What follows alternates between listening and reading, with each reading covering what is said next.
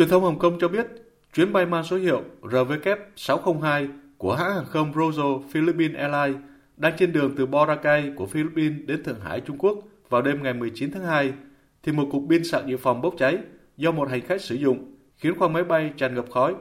Chuyến bay phải hạ cánh khẩn cấp xuống Hồng Kông và chỉ cất cánh đi Thượng Hải sau khi đã thực hiện các biện pháp đảm bảo an toàn. Chuyến bay dự định đến Thượng Hải vào khoảng 21 giờ cùng ngày, nhưng phải kéo dài đến hơn 3 tiếng sau. Không có ai thương vong trong vụ việc.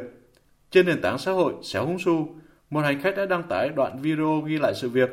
Trong video có thể thấy khoang hành khách tràn đầy khói. Một số hành khách đã đeo túi trên lưng và đi xem xét tình hình ở lối đi. Các hành khách của chuyến bay cho biết hầu hết người trên máy bay là người Trung Quốc đi du lịch Philippines trở lại. Thời điểm xảy ra vụ việc, một số hành khách đã vi phạm quy định dùng pin sạc dự phòng khiến pin sạc bốc cháy. Hiện hãng hàng không Rojo Philippines Airlines vẫn chưa đưa ra thông tin phản hồi về vụ việc.